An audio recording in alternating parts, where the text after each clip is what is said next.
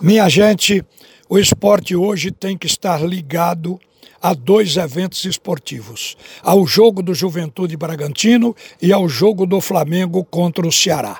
O primeiro é do Juventude contra o Bragantino. Essa partida vai ser travada lá no sul, em Caxias, no campo do Juventude.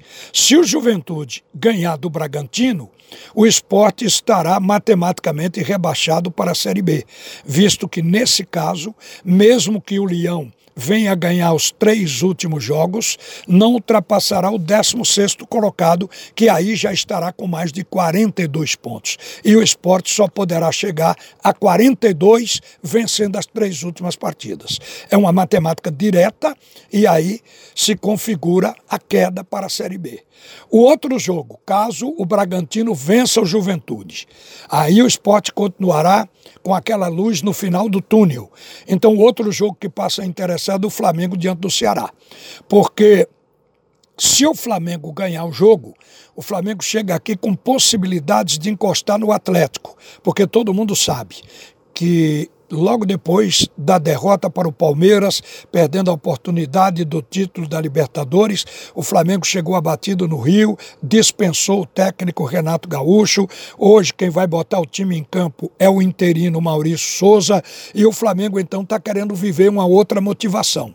Então, ganhando, ele vem motivado para cima do esporte. Mas, se o Flamengo perder do Ceará, ou simplesmente empatar diante do Ceará, ele já não tem mais motivo de chegar aqui aceso.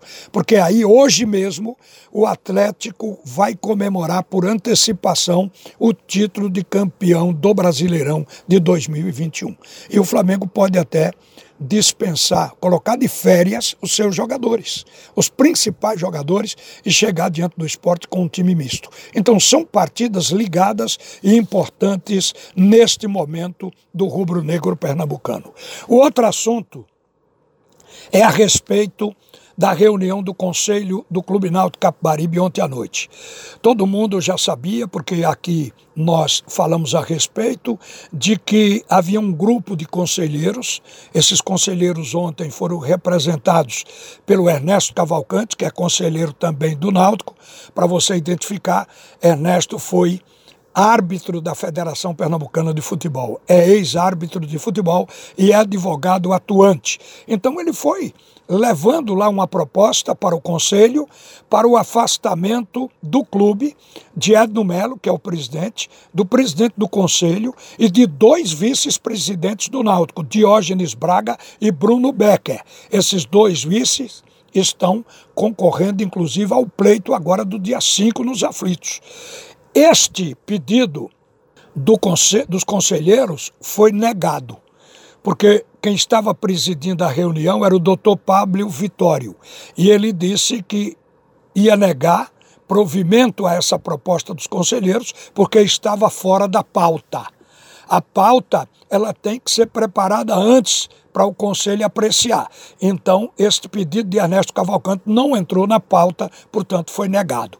E o que se apreciou depois foi o fato de que o Errisson Melo, que é hoje, sem dúvida, o alvo de uma denúncia de assédio sexual e moral, ele como superintendente financeiro do Náutico, ele que já foi demitido do Náutico, mas se ele deveria ser excluído do quadro de sócios e do conselho do Clube Náutico Caparibe, isso ficou em julgamento.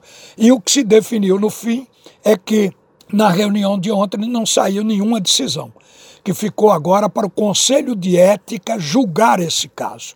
Então terminou assim a reunião do Conselho do Clube Náutico Capibaribe de ontem. Porque se esta proposta que foi defendida por Ernesto Cavalcante tivesse sido apreciada, poderia ter um caso muito sério para as eleições do Clube Náutico Caparibe. O afastamento de Diógenes Braga e de Bruno Becker não seria apenas do quadro social ou do clube momentaneamente. Qualquer suspensão tiraria deles o direito de concorrer.